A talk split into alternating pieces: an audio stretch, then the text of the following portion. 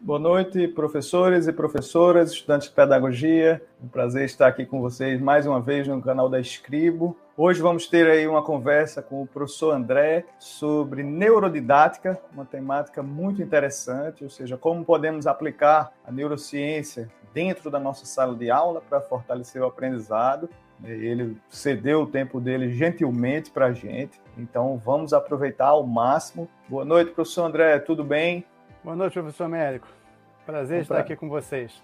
Professor André, fica à vontade. Eu agradeço primeiro a gentileza do convite. É um prazer estar aqui com você, professor Américo, com a Escribo. Eu conheci a Escribo, na verdade, participando do Saber 2022. Ah, Assisti ótimo. todas as palestras de todos os professores. Achei Muito excelente, bom. ficou bem, bem didático, uma sequência bem didática. Eu participei aqui pela Prefeitura Municipal do Rio de Janeiro ah, e nossos parceiros adorei. aí no Rio de Janeiro. Obrigado, Prefeitura, por ter feito parceria com o Saber e termos tido o professor André e vários outros professores aí, professoras com a gente no Saber. Foi ótimo mesmo. E com certeza 2023 vai ser muito melhor. Bom, pessoal, então a gente vai falar sobre a temática do livro, né? Neurodidática, Neurociência na Prática Pedagógica. Meus agradecimentos à professora Marta Helvas, que foi a minha grande incentivadora para a produção desse livro. É, o nome do livro é Neurodidática, Fundamentos e Princípios. Eu tenho mestrado em Ciência da Motricidade Humana, trabalho a neurociência pedagógica já desde 2014. Em 2019, produzi o livro Neurodidática, Fundamentos e Princípios.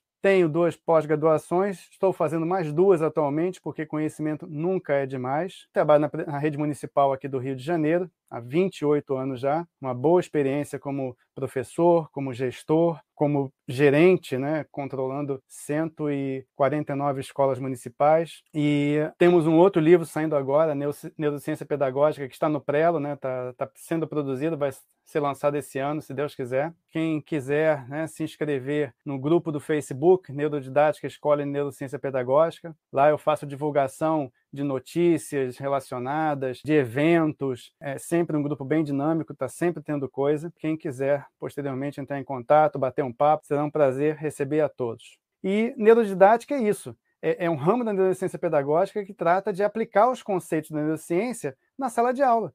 Assim como a didática tradicional faz, né, ensinando os professores a trabalhar, a neurodidática visa ensinar os professores a trabalhar com os preceitos da neurociência. Então, eu elenquei é, vários fundamentos, alguns princípios desses fundamentos, para a gente poder conversar aqui hoje e tentar ver como é que isso pode ser aplicado na sala de aula. Então, vamos lá. Como é que é exatamente a sua sala de aula? É uma sala de aula com alunos interessados, motivados, alegres, questionadores? Ou é aquela sala de aula ali de baixo? Os alunos estão dormindo, chateados, sem motivação nenhuma. Talvez a sua sala de aula não seja nem o que está em cima, nem o que está embaixo. Talvez seja uma mescla disso tudo. E a grande questão é: como é que a gente pode melhorar isso aí com os conhecimentos que a neurociência pedagógica tem trazido para a gente? Vamos começar falando do primeiro princípio que é nós somos o nosso cérebro. Esse princípio, ele se fundamenta, na verdade, ele tem alguns princípios. Um deles é o cérebro se transforma durante toda a vida. E quando a gente fala do cérebro se transformando, a gente está falando do fenômeno da neuroplasticidade, que é a base neural da aprendizagem. Porque quando você aprende qualquer coisa, isso que você está aprendendo vai gerar novas conexões, vai desfazer outras conexões, ou seja, fisicamente em termos de conexões neuronais, o seu cérebro vai se alterar. Por isso que o conhecimento é maravilhoso. Por isso que a gente só agrega quando a gente estuda.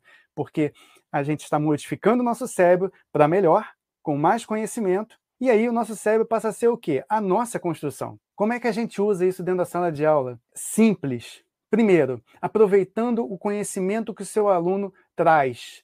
Se todo cérebro tem conhecimento, fica muito mais interessante a sua aula para você e para o seu aluno se você usa o conhecimento que ele já traz pronto. Ele não precisa ter conhecimento científico, mas o próprio conhecimento vivencial que ele tem, você pode utilizar dentro da sala de aula, mesclando com o seu conteúdo, falando sobre o que ele está expressando. Então, isso é uma dica muito interessante. Também a gente precisa usar os talentos que os alunos trazem, né? As habilidades, as capacidades que ele já tem. Seu aluno sabe tocar um instrumento musical? Usa isso dentro da sala de aula. Um outro aluno tem conhecimentos matemáticos bons? Né? O professor de matemática pode usá-lo como exemplo, pode colocá-lo para ensinar o que ele sabe para os colegas. Isso motiva o aluno e mostra para ele que o conhecimento que ele tem é importante. Outro princípio: o cérebro é único, fruto da genética e do ambiente. Então, nosso cérebro é nossa construção, mas parte dele foi construído geneticamente, pela carga genética que a gente trouxe dos pais, e parte dele foi constituído a partir das nossas experiências, a partir de tudo que a gente foi exposto, de todo o conhecimento que a gente traz. Então, esse cérebro que é único, porque ninguém tem a mesma genética e ninguém tem a mesma experiência, né? ele é nosso, a aprendizagem sempre coloca ele, como a gente viu antes, numa mudança constante. E essa mudança constante de aprendizagem muda o nosso comportamento e muda a nossa forma de agir e pensar. Você não é o mesmo que você era, por exemplo, há cinco anos atrás. De lá para cá, você aprendeu muitas coisas e isso fez com que você mudasse seu comportamento, sua forma de agir. Como é que a gente deve usar isso dentro da sala de aula? Lembrando sempre que o processo de ensino e o de avaliação devem ser adequados à realidade dos seus alunos. Ah, isso dá trabalho, professor? Sim, isso dá um trabalhinho, sim. Mas depois isso te poupa trabalho. Você adaptar essa avaliação, você adaptar esse processo de ensino, a forma como você ensina ao que os seus alunos precisam, vai tornar a sua sala de aula muito mais interessante, muito mais dinâmica, e aí você vai ter uma resposta muito melhor dos seus alunos, principalmente se os seus alunos hoje em dia são aqueles alunos meio bagunceiros, são aqueles alunos meio desinteressados. De repente, uma mudança nesse sentido vai trazer os seus alunos para próximo de você e vai tornar a sua sala de aula interessante. Né? Hoje tem aula do professor ou da professora, né? Vamos lá, eu quero essa sala de aula, quero esse professor porque ele está fazendo algo muito legal. Nós somos diferentes nas diversas fases do desenvolvimento. A gente já viu isso desde Piaget, né?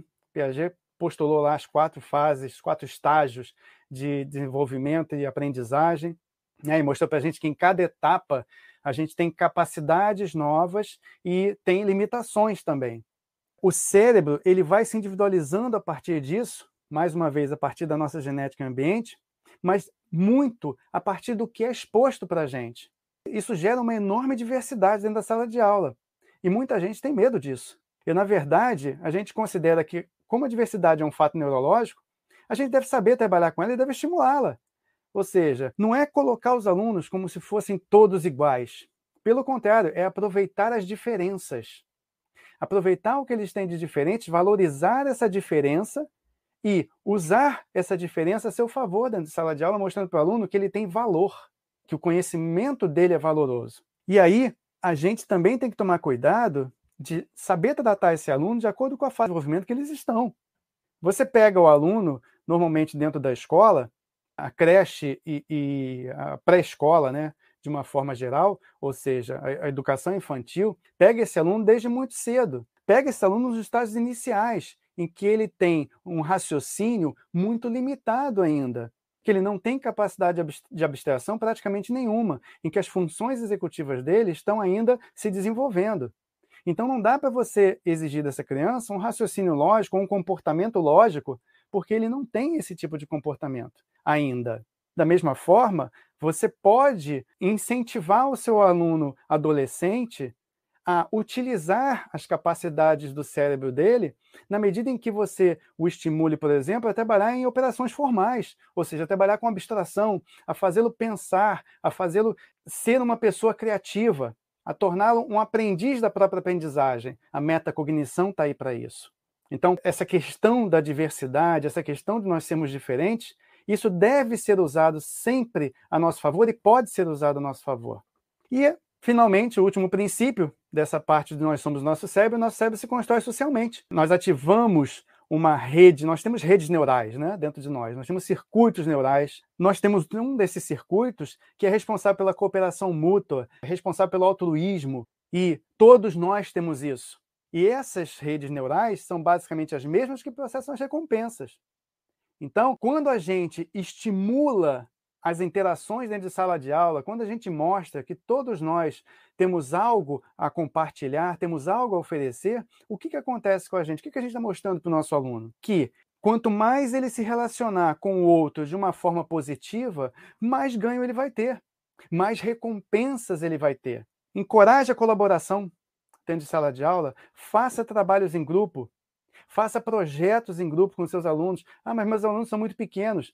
Olha, eu tenho relatos de projetos muito bem elaborados de alunos de segundo ano, de terceiro ano do ensino fundamental 1, que você pensa assim, ah, são só criancinhas, não sabem fazer nada. Sabem sim, trabalhando com projetos dentro de sala de aula, aprendendo a partir de projetos, aprendizagem por projetos. Então, é possível sim, à medida que você se instrumentalize e consiga envolver os seus alunos nesse projeto.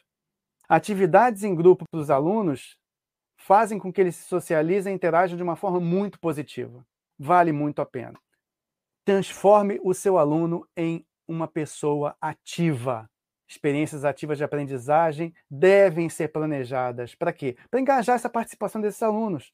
Você especifica a atividade, você especifica os papéis, as responsabilidades, ou você constrói isso tudo junto com eles e dá feedback para eles. Ou seja, se eles estão indo bem, eles não estão indo bem, como é que eles estão indo, o que, que eles podem fazer para melhorar, se as atitudes estão positivas ou não, se as atividades estão surtindo efeito ou não. Todo esse feedback deve ser proporcionado para eles também.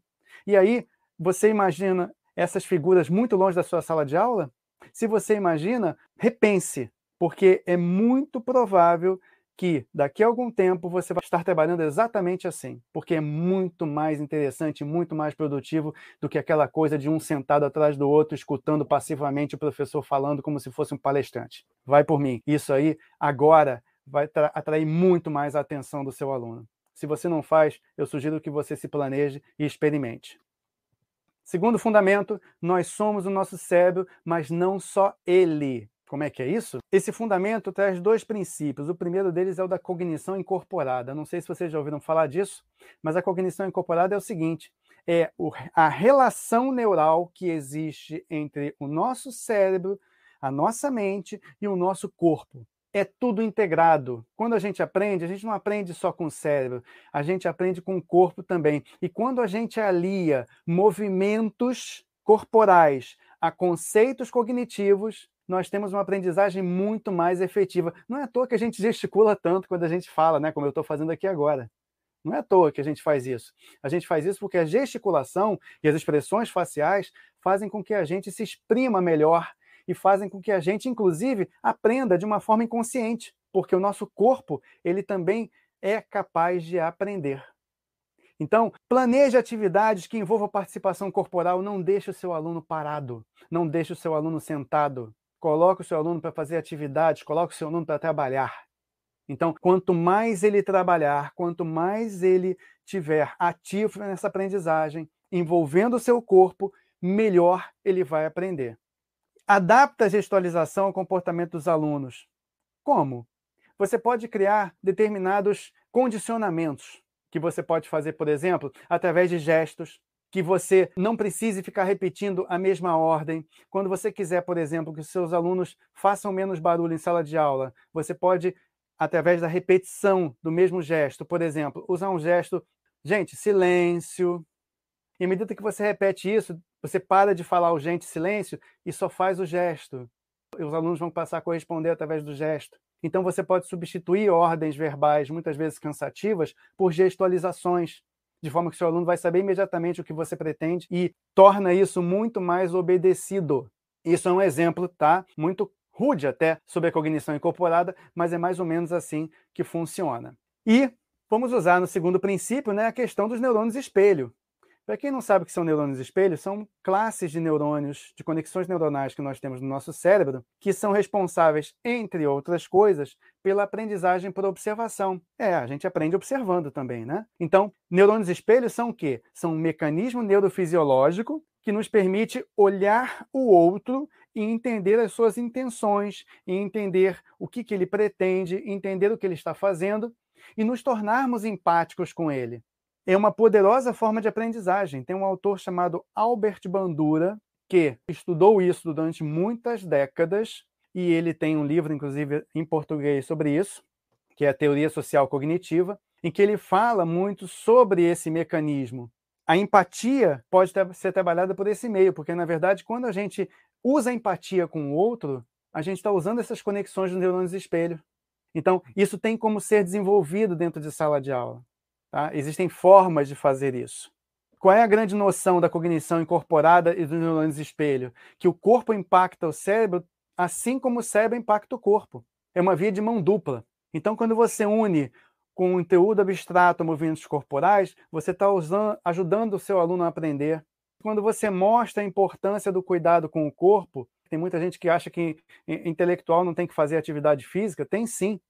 As duas coisas trabalham juntas. Não adianta você ter uma mente brilhante num corpo frágil, num corpo doente. O corpo tem que estar bem. As duas coisas são importantes.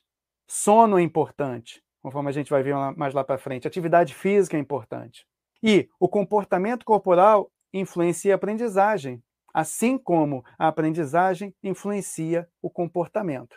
As duas coisas estão atreladas. Então, se você começa a usar o condicionamento corporal do seu aluno para que ele possa aprender melhor, e tem técnicas disso, você vai estar ajudando a ele e a você também, dentro da sala de aula, a aprender melhor. Terceiro fundamento: somos seres emocionais que pensam. Esse, para mim, é o fundamento por excelência da neurociência pedagógica. Eu vou explicar por quê. Primeiro, a gente já sabe desde muito tempo, né?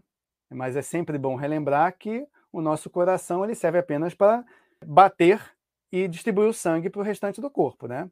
As emoções nós sentimos no cérebro. As emoções são geradas pelo cérebro. Dentro do nosso cérebro, nós temos um sistema límbico, que é uma rede neural bem complexa, composta por regiões corticais e subcorticais. O que, isso significa? Região cortical, de uma forma geral, a gente pode entender como aquela que a gente tem controle voluntário e consciência. Assim como as regiões subcorticais são aquelas que a gente pode entender de forma geral que a gente não tem controle voluntário e muito menos consciência. Então, existe uma parte nossa que nós somos conscientes e ativos, e existe uma parte nossa que nós somos inconscientes e não temos nenhum tipo de ordenação, não podemos ordenar nada, não podemos controlar nada a respeito disso. Né? Então, o nosso sistema límbico, que é o nosso sistema emocional, ele vive nesses dois mundos, por assim dizer, no mundo cortical e no mundo subcortical. E aí eu tenho tanto a expressão voluntária quanto a expressão involuntária das emoções. Né? Tem aquelas emoções que a gente consegue expressar voluntariamente e tem aquelas que a gente expressa e muitas vezes nem se dá conta. Do, do tipo, você fala, cumprimenta alguém, tá tudo bem, fulano? Tá, tudo bem. E a pessoa olha para você e fala, tudo bem, nada, te conheço, você não está bem nada. Você está falando está bem por quê? Estou vendo que você não está bem. Você tem essa parte que você tenta passar para as pessoas do que você está sentindo, tenta até camuflar o que você está sentindo, mas quem te conhece bem sabe muito bem que não é bem assim que você está. Então, existe uma forma de transmissão da nossa empatia, existe uma forma de transmissão dessas emoções que nós geramos no cérebro, que nós controlamos, e existe uma outra parte que a gente não controla. Agora, uma das coisas que a gente pode usar dentro da sala de aula é tornar o nosso processo de ensino mais empático. Ou seja, preste atenção. Você gosta de trabalhar num lugar que não seja um lugar alegre? Você gosta de trabalhar num lugar triste? Eu duvido que alguém goste de trabalhar num lugar triste. A sua sala de aula tem que ser o quê? Alegre ou triste? Ela tem que ser um lugar de prazer ou de desprazer? Ela tem que ser um lugar de prazer. Cabe muito a você transformar a sua sala de aula num lugar alegre, lugar que o aluno sinta prazer em estar. Como? Ele já vai para a escola, gente. Obrigado. São raros os alunos que, uhul, eu vou para a escola, não é mesmo? Se ele chegar lá e for bem acolhido e tiver palavras de incentivo e tiver a sua escuta ativa, sensível, ele vai estar muito mais próximo das condições ideais para aprendizagem. Ele vai gostar da sala de aula, ele vai gostar de estar com você. Ele vai ser aquela criança que eu era em muitas ocasiões, como me lembro bem, que chegava nas férias e final das férias eu já estava doido para voltar para a escola para ver as professoras que eu gostava, para ver os meus colegas. É isso que tem que acontecer, e não a sala de aula ser um lugar triste. Torne seu processo de ensino, torne a sua sala de aula mais empática. Você vai estar usando a seu favor o seu cérebro e as suas emoções. Outro princípio, nós temos estados emocionais diferentes em contextos diversos. Não é mesmo, gente? A gente tem estados emocionais diferentes. Uma coisa é quando a gente está na nossa casa, outra coisa é quando a gente está no nosso trabalho, outra coisa é quando a gente está é, num happy hour com os nossos colegas. Né? Então, nós temos estados emocionais diferentes em contextos diversos. E esses estados emocionais, eles são importantíssimos, porque eles são os impulsos que direcionam e determinam a força das nossas ações. Para que eu possa entender isso bem e para que eu possa trabalhar isso com meus alunos, e isso precisa ser trabalhado, eu preciso desenvolver competências socioemocionais. Não é por acaso que elas estão tão em voga, não é por acaso que elas estão na BNCC. Elas estão ali exatamente porque hoje se reconhece que nós precisamos ter o nosso aluno engajado, autônomo, aquele aluno que se apropria do conhecimento. Para que ele possa fazer isso, eu tenho sim que aplicar o meu conteúdo, mas eu tenho que trabalhar com ele várias competências socioemocionais, eu tenho que trabalhar empatia, eu tenho que trabalhar resiliência, eu tenho que trabalhar não violência. Esse tipo de coisa é importantíssima a gente se apropriar das competências socioemocionais. Procurem material sobre competências socioemocionais e procurem aplicar isso dentro da sala de aula. Alegria, medo, raiva, estresse, felicidade, amor são estados emocionais que vão afetar positivo ou negativamente as experiências que meus alunos vão ter dentro da sala de aula. Outro princípio que nós estamos trabalhando aqui: somos movidos por recompensas e punições. Ciclano, você fez isso muito bem, parabéns para você. Ora a gente é recompensado, ora a gente é punido, verbalmente que seja, mas isso acontece o tempo todo. Então, recompensa e punição, nós temos circuitos para isso dentro do nosso cérebro, específicos, principalmente os circuitos de recompensa, baseados em dopamina. Estímulos recompensadores são excelentes para levar esse aluno a fazer aquilo que você quer. Como é que você faz isso? Sendo, primeiro, honesto na hora que você estiver recompensando, mas sempre que seu aluno fizer algo positivo, recompensá-lo. Muito bem, Fulano. Parabéns, Ciclano. E se ele não fizer ou errar alguma coisa, ainda assim você pode recompensá-lo. Você pode aproveitar alguma coisinha que ele tenha feito de certo e até falar com ele: olha, não é bem assim não, mas parabéns pelo seu esforço. Só que você precisa fazer um pouquinho diferente. Deixa eu tentar te ajudar. Ou então, Fulaninho, tenta ajudar o seu colega a entender melhor. Você tem como fazer isso. Não precisa trabalhar com punição. Esse é o grande, é grande gancho desse, desse princípio. Você pode recompensar as atitudes positivas e não recompensar as negativas. Com o tempo, e é lógico que isso não é automático, tá, gente? Isso demanda um tempinho e demanda uma coerência de atitudes suas. Mas você pode fazer isso efetivamente, não recompensando as negativas, você não precisa punir. Aos poucos, o aluno que não que está meio desajustado, né, ele vai se ajustar porque ele não vai querer ficar para trás em relação à turma. Então, só para a gente diferir, para vocês terem um conceito correto dessa parte de nós somos seres emocionais que pensamos, tá? Nós temos emoção, nós temos sentimento e nós temos comportamento emocional. Emoção, ela surge dentro de você, é uma reação fisiológica. É uma representação pode ser inata, pode ser aprendida, mas é uma representação que brota dentro de você, que envolve o seu cérebro e o seu corpo. Você não tem nenhum tipo de controle sobre as suas emoções. As emoções surgem. Se alguém faz uma coisa que te deixa com raiva, você vai ficar com raiva, mesmo que você não queira ter raiva, mas você vai sentir. As emoções, elas podem ser inclusive inconscientes. Então, quando você tem a percepção da emoção, o que, que você tem? Sentimento. Eu estou sentindo raiva. Eu estou sentindo alegria. Né? É a sua própria percepção sobre o seu estado. Às vezes a gente não tem essa percepção sobre o nosso estado. Né? Também não temos controle sobre isso. A gente simplesmente sente. Aí você pergunta, meu Deus, então o que, que eu controlo do meu sistema emocional? Você controla o seu comportamento emocional. E o seu comportamento emocional, ele é manifesto pela sua conduta motora. Por isso que as expressões faciais são tão reveladoras sobre o nosso estado emocional. Comportamento emocional você pode controlar. Então é isso que você tem que ensinar para os seus alunos e também fazer um trabalho com você, quando a gente fala de trabalhar competências socioemocionais. Tornar o aluno e você competente socioemocional significa o quê? Você aprender a regular os seus comportamentos. Porque você vai sentir raiva, você vai sentir medo, você vai sentir alegria, você vai sentir êxtase. Você vai ter tudo isso dentro de você. Mas qual é o momento que eu tenho que deixar isso aflorar? Qual é o momento que eu tenho que repreender um pouquinho isso aí? Isso é competência socioemocional. E isso é o que vale a pena ensinar em sala de aula. Nossa motivação e atenção aumentam com a novidade. Quarto fundamento. A gente tem um sistema atencional dentro do cérebro. Sistema de alerta, de orientação e de controle executivo e atenção focal. São três sistemas que foram estudados por mais de 20 anos por dois eminentes cientistas chamados Peterson e Posner.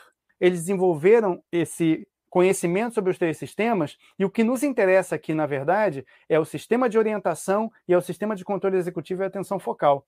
Por quê? Porque o sistema de alerta ele é um sistema que ocorre muito automaticamente. Nós não temos muito controle sobre ele, mas o sistema de orientação nós temos. A gente realiza mudanças no ambiente da sala de aula, alteração de murais, alteração de cartazes, posição do quadro branco, alteração da posição das cadeiras e mesas, não ficar só com aquele negócio de cadeira e mesa um atrás do outro, fazer cadeiras e mesas em círculos, fazer pequenos grupos com cadeiras e mesas, tudo isso ativa o sistema atencional do seu aluno. Né? A mudança é interessante. E você, como professor, pode trabalhar isso também não ficar no mesmo lugar da sala enquanto você fala, mudanças no tom de voz, às vezes você fala mais alto, às vezes você fala mais baixo, posicionamento dos alunos, o local da sala de aula você pode mudar também. Se você tem uma quadra na escola, fazer uma aula fora da, da sala de aula convencional, fazer uma aula na quadra, fazer uma aula numa praça ou num parque próximo da escola, mudar um pouquinho a ambiência. Isso faz muito bem para o sistema atencional do seu aluno. Novidade e surpresa ativam o circuito da recompensa. Olha a recompensa aí de novo. Aprendizagem comportamental e neuronal ocorre na ativação dos neurônios dopaminérgicos em função de uma recompensa. O neurotransmissor dopamina é muito ativado quando você envolve novidade e quando você envolve surpresa no que você faz. Não dar todas as dicas para o seu aluno. Variar o tipo de tarefa.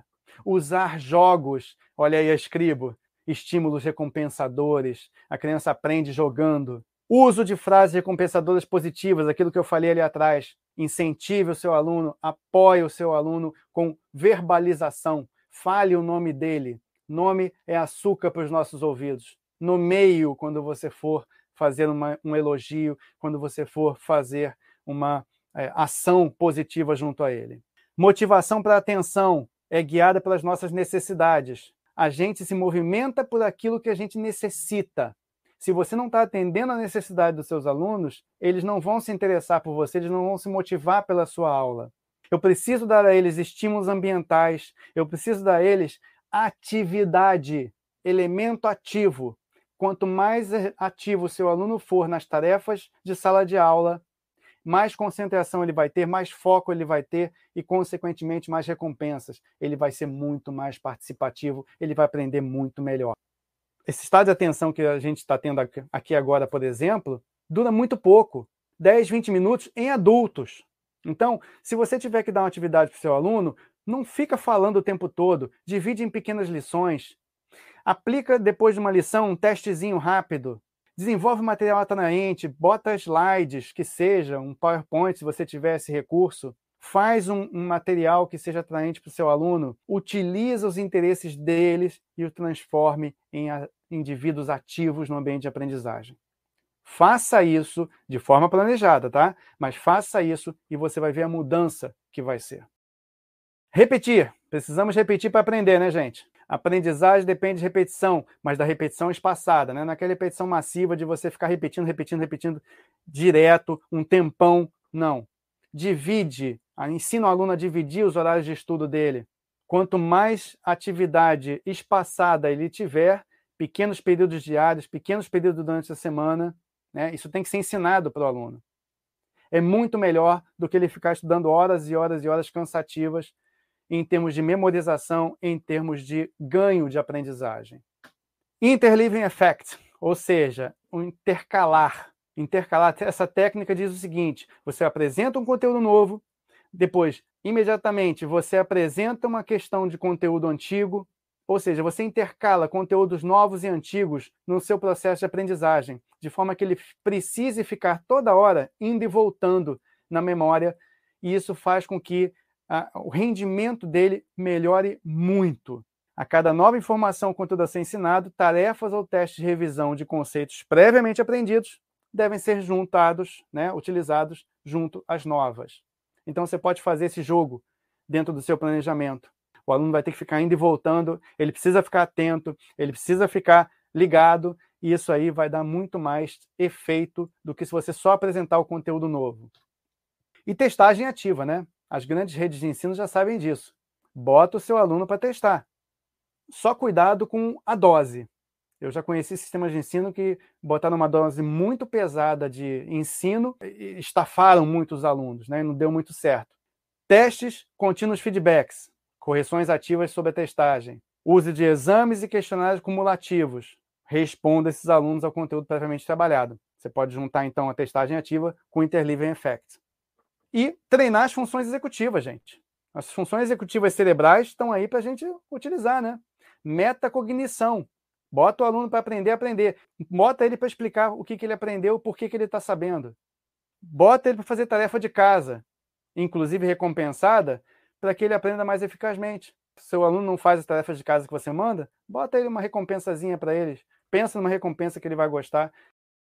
Então, o que, que é isso? É estimular diferentes sistemas de memória, é estimular diferentes vias cerebrais para que o aluno fique constantemente se lembrando. Promover atividades que estimulem a recordação desse conteúdo. Desenvolver atividades fáceis de memorizar. Use mapa mental. Se você não conhece a técnica, depois você vai dar uma olhada lá no Google, mapas mentais, digita lá e você vai ver quanta coisa legal vai aparecer. Sentido e significado, sua sala de aula tem isso?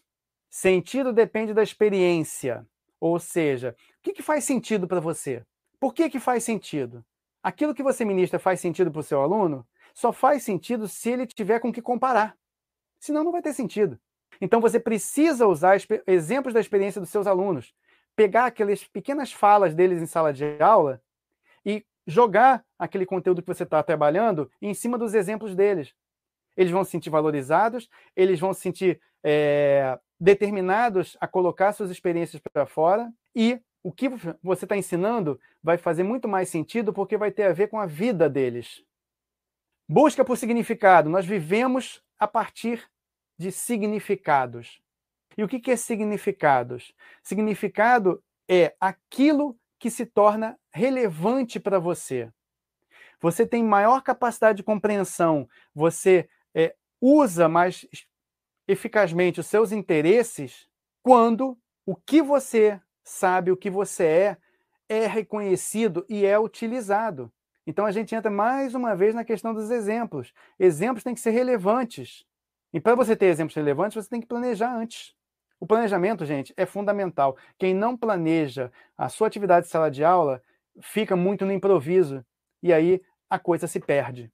Tanto sentido quanto significado dirigem o nosso cérebro para aquilo que a gente quer direciona o nosso estado atencional, direciona nossas emoções. Então, o aluno vai participar ativamente da sua atividade desde o momento em que ele possa ver sentido e significado naquilo que você está apresentando para ele. O sentido tem relação com as experiências prévias do aluno, requer a sua atuação para fazer acontecer. E o significado tem coerência lógica, tem relevância para a vida dele. Só que isso não é automático. Isso tem que acontecer intencionalmente na sua ação docente. E tem formas de fazer isso. Quer aprender? Jogue! Olha aí a escribo todinha colocando os alunos para aprender jogando. Aprendizagem por jogos relativa sistema de recompensa e ativa motivação. Elicia a resposta dopaminérgica. Olha lá, dopamina de novo. O neurotransmissor do prazer. O neurotransmissor do eu quero. Difere da aprendizagem declarativa, aquela aprendizagem do blá blá blá porque a aprendizagem dopaminérgica ela é muito motivacional. Coloca o seu aluno para jogar. O jogo estimula a motivação para a aprendizagem, o jogo aumenta a destreza mental em vários parâmetros, em muitas variáveis. Alterne jogos com outras formas de metodologia de ensino. Plasticidade cerebral acontece muito fortemente quando a gente joga. O videogame serve muito para isso, mesmo que não tenha nada a ver com aprendizagem. Mas não só videogame. Ah, jogos em si, tá? jogos até de tabuleiro, por exemplo, também fazem isso. Recompensa em sala de aula são símbolos sociais de reconhecimento. Use isso. Faça aquele elogio, faça aquela motivação com seus alunos. E a plasticidade vai ocorrer mesmo que o jogo não tenha a ver com o conteúdo ensinado. Se tiver, tanto melhor, porque você ensina as duas coisas de uma vez só. Plasticidade ela vai acontecer quando você joga. E o jogo melhora a cognição. Mais uma vez, pegando a questão dos videogames. Olha lá, videogames não violentos são associados positivamente com relações afetivas positivas, cooperação, partilha e empatia. tudo que a gente quer de competência socioemocional e melhora o circuito atencional. Torne a aprendizagem desse aluno na sua sala de aula agradável, engraçada e legal como um jogo. Sabe como é que é o nome disso? Gamificação. Usar os princípios dos jogos dentro da sua sala de aula. Esse é o desafio das metodologias educacionais e dos processos educativos. Jogos constituem formas ativas e emocionais de aprendizado. Use isso. Faça arte, cante, dance e aprenda. Tudo isso vai eliciar muito da sua emoção, das emoções dos seus alunos e aumentar muito a capacidade criativa e a capacidade artística. E tem tudo a ver com a aprendizagem. Então, o desempenho artístico ele vai levar a um estado de motivação aumentado, que pode melhorar desempenho, pode melhorar atenção, melhora a cognição, criatividade, imaginação e autoconfiança. Usar desempenhos artísticos dos seus alunos, estimular atividades de artes plásticas, de teatro, de música, de dança dentro da sua aula. Fazer com que eles coloquem para fora essas emoções através do ambiente artístico. São elementos fundamentais da aprendizagem. Mesmo que a sua aula não tenha nada a ver com artes plásticas, com teatro, com música, com dança, você pode não só fazer isso em combinação com outros colegas da escola, como você pode utilizar esses princípios. Pode colocar os seus alunos para fazer uma dança relacionada ao seu conteúdo, para fazer uma musiquinha para memorizar melhor aquilo que você está ensinando, para organizar um teatro daquilo que você está querendo que ele aprenda, ou para utilizar mesmo artes plásticas, de uma forma geral, desenhos. São ótimas formas também de aprender. Use atividades artísticas aumenta a capacidade criativa e aprendizagem. As artes visuais, assim como também a música e dança, melhoram a acessibilidade e capacidade geométrica. Olha aí o pessoal de matemática. Contribuem para a aprendizagem significativa. Aumentam o engajamento dos seus alunos, porque permite a livre expressão e também auxilia no pensamento criativo. Apresentar o seu conteúdo utilizando uma ferramenta artística pode melhorar a aprendizagem e melhora. Tudo que eu estou falando para vocês, gente, é totalmente baseado em conhecimento científico, experimentos científicos, é evidência científica. Música e dança aumentam as capacidades cognitivas e memorização. Tocar um instrumento musical é uma experiência motora que envolve várias sensações. Aquilo que eu falei antes, se você tem um aluno que sabe tocar algum instrumento, traz ele para a sala de aula, faz uma atividade com isso. Artes, música, dança, teatro desenvolvem habilidades sociais, desenvolvem habilidades emocionais, cognitivas, inclusive morais, e estão relacionadas a muitas variáveis da aprendizagem, além de deixar sua sala de aula uma festa. Também o cerebelo, que normalmente é um órgãozinho relacionado a movimento, que você trabalha muito com todas essas atividades, a questão corporal, também está envolvido com processamento auditivo e cognitivo de uma forma geral. Então, prática musical também está relacionada à plasticidade cerebral. Quando você pega uma música e alia ao aprendizado cognitivo, ou seja, o que você está querendo ensinar, você reforça a memorização desse conteúdo. Para aprender, a criança precisa de exercício, de dormir, de se alimentar. Atividade física e desenvolvimento cognitivo estão relacionados. Uma série de pesquisas condicionamento cardiovascular com desempenho cognitivo, habilidades motoras finas desenvolvimento da leitura, atividades aeróbicas e memória de longo prazo, habilidades motoras e função executiva. Tudo isso aí resultado de evidências científicas. Performance cognitiva com atividade física vigorosa, performance acadêmica melhor com atividade física em geral. Então, quanto mais forem feitos exercícios e atividades de trabalho em coordenação motora, e eu não estou falando só da aula de educação física, não, tá, gente? Eu estou falando da sua aula também. Melhor vai ser o desenvolvimento cognitivo associado. Então, dê ênfase em atividades motoras que promovam melhoras psicomotoras. Isso aqui é uma dica para o pessoal de educação física. Evidências que exercícios antes das aulas podem potencializar a disposição para aprendizagem. Evidências existem, mas tem que pedir para o colega, professor de educação física, para fazer uma volta calma, né? Porque senão o aluno chega na sala a 300 por hora e até você colocá-lo para se acalmar, para poder trabalhar com ele o conteúdo, perdeu-se um tempo de aula aí. E a melhora da memória, em geral, em decorrência da prática de exercícios físicos em especial região do hipocampo, uma areazinha pequenininha aqui no lobo temporal, fortemente associada com memória de longo prazo. Então, usem. Dormir. A criança que fica dormindo em sala de aula, ela não está dormindo bem em casa. Ela está dormindo tarde, ela dorme, ela fica de madrugada jogando ou fazendo sei lá o quê. Tem que falar com essa família para botar essa criança para dormir cedo. Ela tem que ter oito horas ou mais de sono tem diminuição das funções cognitivas, sim, quando a criança não faz o sono direito. Problemas de rendimento escolar, redução das funções cognitivas estão associadas, sim, a pouco tempo de sono diário. Gera fadiga, gera baixo nível de atenção. tem que pressionar a família para fazer o certo. A alimentação, criança desnutrida não aprende, né, gente? Alimentação deficiente, uso abusivo de cafeína e não tomar água são três fatores críticos alimentares para a aprendizagem.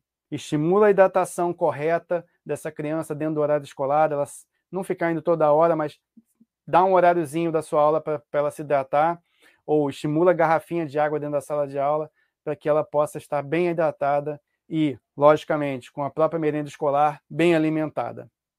E para a gente já ir finalizando, o seu cérebro também conta, né, professor?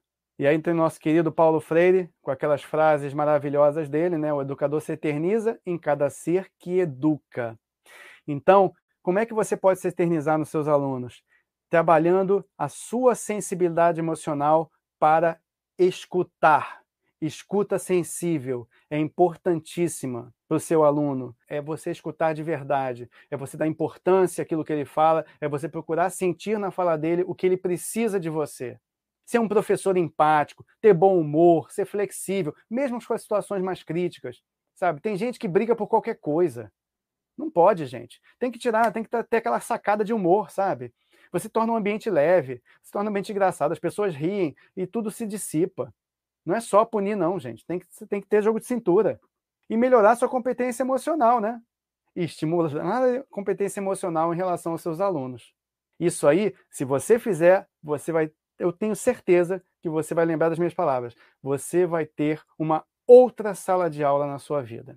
Jesus, Guilherme, tem essa frase maravilhosa para a gente fechar. Em uma perspectiva integral, o que realmente queremos é educar boas pessoas e permitir que sejam capazes de mudar e melhorar a realidade cotidiana na qual se desenvolvem e com a qual alcancem a felicidade. É o que todos nós queremos, né, gente? Sermos felizes. Muito obrigado a vocês por essa hora de escuta. Eu espero, com essa fala rápida, né, de uma hora, ter contribuído para o conhecimento de vocês.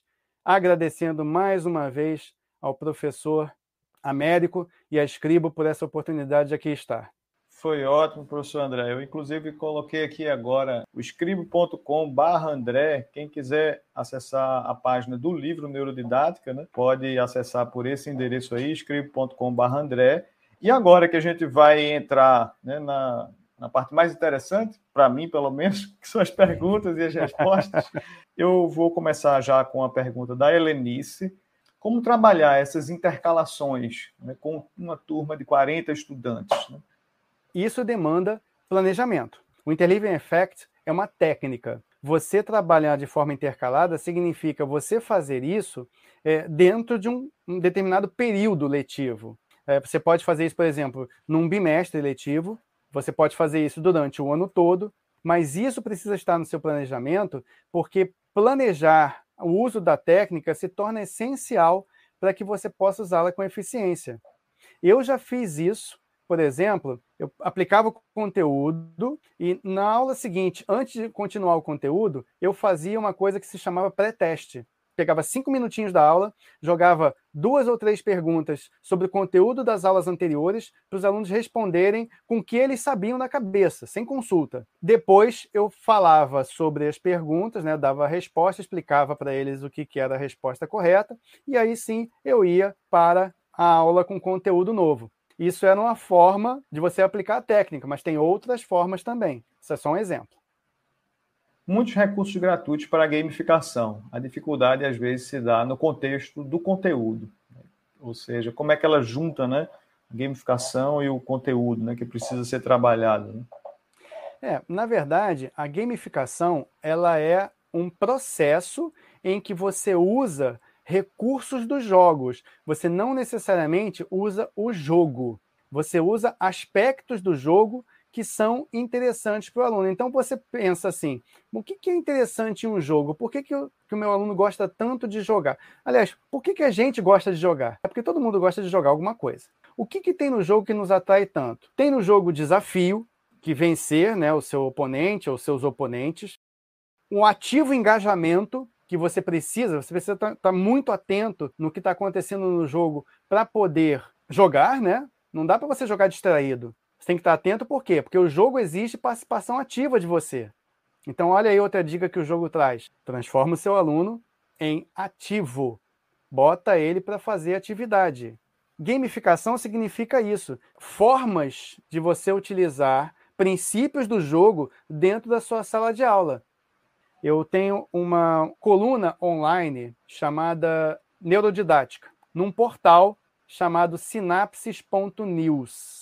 Mensalmente coloco um conteúdo novo e lá tem várias estratégias que você pode usar de metodologias ativas e tem lá um sobre gamificação também. Então você pode dar uma lida no meu artigo que você vai entender bem melhor o que é gamificação e você vai ver que sim, dá para você trabalhar tranquilamente o seu conteúdo dessa forma. Como desenvolver habilidades nos educandos que se dispersam constantemente? Por que os seus alunos estão dispersos? Essa é uma pergunta importante, porque você precisa identificar a causa. Por exemplo, não, não vou dizer que esse é o que está acontecendo com você, tá? Eles podem não estar tá vendo sentido no que você está ensinando para eles. Então, você precisa usar mais os exemplos, né, o conhecimento que os seus alunos trazem e que você precisa pescar isso durante a sala de aula, durante as suas aulas, até perguntando mesmo muitas vezes. Ele não está tendo significado com aquilo que ele está vendo dentro da sala de aula, então aquilo não significa para ele nada que possa é, ser importante, que atenda às necessidades dele. É interessante, para você dar significado, você pode pegar aspectos da vida desse aluno e trazer para a sua sala de aula junto com o seu conteúdo. Mostrar para ele por que, que ele está aprendendo aquilo. Como é que aquilo pode ser usado por ele na vida dele. À medida que você demonstra que o que você está ensinando tem importância para a vida dele, e você pode fazer isso de uma forma prática, e, e isso demanda, lógico, conhecimento dos seus alunos, é uma coisa que vai trazer o seu aluno para a sala de aula, mas não tem nada que você possa fazer que surta melhor efeito do que você transformar o seu aluno em um personagem ativo. Ou seja, você promover atividades que o seu aluno tem que colocar a mão na massa dentro do que você ensina. Se possível, fazer trabalhos práticos, colocar ele para construir coisas dentro da sua sala de aula. E para isso, mais uma vez, precisa de planejamento. Você pode até uma vez ou outra dar uma improvisada, mas se você não tem isso no seu planejamento, isso fica meio perdido isso perde a questão da intencionalidade. O ensino ativo ele motiva muito as crianças. Bom demais. E temos uma, uma, outra pergunta aqui de Lu. Né? Ela, ela comentou, na verdade, sobre revisão espaçada, né? depois ela sugeriu 24 horas, 7 dias, 30 dias. Será que isso funciona? Sim. As pesquisas científicas em cima disso, é, utilizando diferentes tipos de espaçamento é, em relação à tarefa de ensino massificada, ela produz melhores resultados acadêmicos. Isso tem vários estudos que comprovam exatamente essa comparação entre as duas técnicas de memorização massiva, que seria você estudar tudo de uma vez durante um longo período de tempo, ou a espaçada de você dividir isso em diferentes períodos de tempo. Isso, aí você pode alternar e revisar, né? espaçadamente. Exatamente. Também. E você pode usar essas várias técnicas em conjunto. Pode usar técnica de, de revisão espaçada, junto com a técnica, por exemplo, de uma aprendizagem ativa, que você escolha. O que eu sempre recomendo, gente, é que vocês alternem metodologias. Eu não sou contra a aula palestrada, tá? Eu não sou contra o ensino tradicional. O ensino tradicional tem seu valor. Muitos de nós aqui aprendemos no ensino tradicional, só que se você só usa o ensino tradicional, a sua sala de aula vai ser um marasmo. A sua sala de aula vai ser desinteressante. Então, o que eu recomendo é, dentro do seu planejamento, que você use diferentes metodologias de aprendizagem. A internet está aí, você tem como consultá-las no meu próprio portal lá da Neurodidática, do sinapses.news. Tem várias metodologias ativas de aprendizagem com dicas práticas de como você fazer. Então, basta vocês acessarem lá que vocês vão ter ali algumas, muitas leituras interessantes com dicas sobre como fazer isso. Muito bom. Milioneida, inclusive, disse aí para gente, ó, costumo fazer com meus alunos intercalando sobre a aula anterior e depois o conteúdo do dia. Né? Então, ela vai começar a aula, ela retoma né, um pouco do conteúdo do dia anterior e depois começa aquele conteúdo novo. A competitividade motiva todas as crianças. Né? E aí eu trago uma provocação. Né? Muita gente fala, a gente dá uma recompensa, é behaviorista, que isso seria terrível, ou errado, ou horrível, está acostumando mal a criança. O que, é que a neurociência mostra para a gente né, em relação a essa questão das recompensas e da competitividade? A neurociência mostra o seguinte: o behaviorismo é uma forma comportamental de você condicionar a aprendizagem. Né?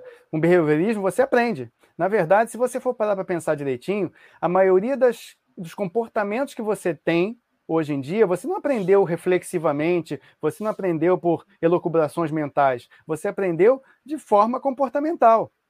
Então, o que aconteceu, gente, é que demonizaram muito o behaviorismo, principalmente aqui no Brasil, a partir da década de 80.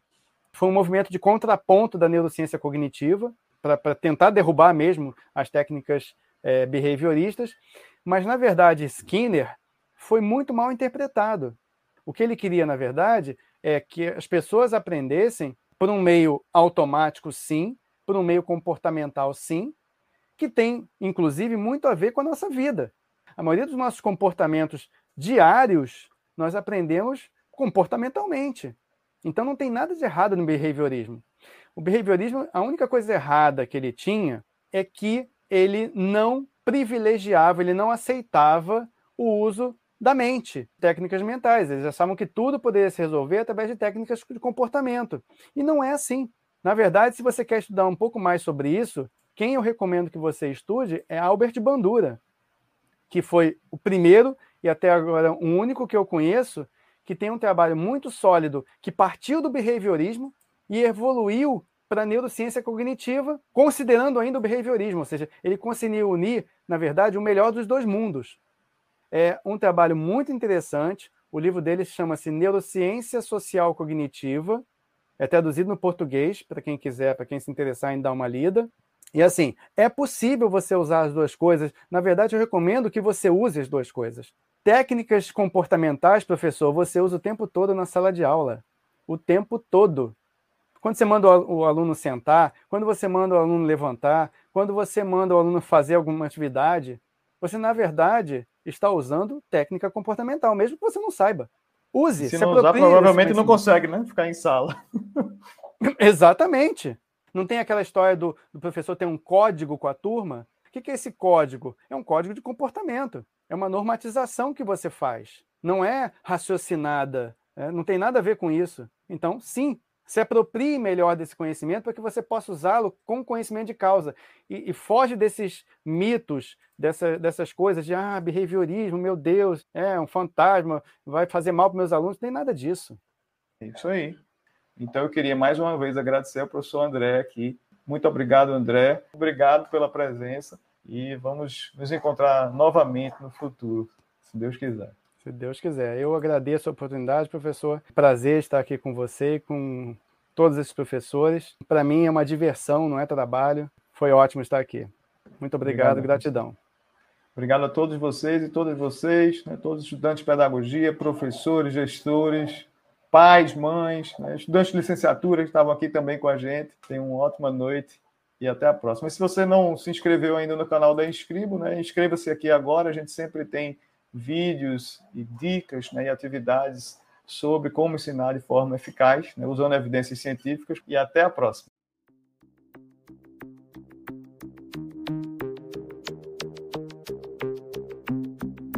Juliana foi finalmente nomeada para ensinar na rede municipal. No primeiro dia de aula, ela se depara com um bilhete anônimo de boas-vindas. Já nas primeiras aulas, os bilhetes passam a criticar suas práticas pedagógicas. Nos dias seguintes, começam a ordenar que a professora faça as crianças aprenderem a ler e escrever em um prazo curtíssimo. Qualquer pedagoga diria ser impossível. Juliana descobre que a professora anterior havia sumido sem aviso prévio, mas decide enfrentar as ameaças. Ela volta a estudar e aprende as novas evidências científicas sobre como ensinar a ler e escrever, estimulando a consciência fonológica e fonêmica de forma lúdica e sistemática a professora sente o avanço das crianças, ao mesmo tempo em que inicia a caça para descobrir quem é o maluco que a persegue e escreve os bilhetes infames. Para saber mais sobre o livro e ficar por dentro das notícias, acesse escribo.com/a professora.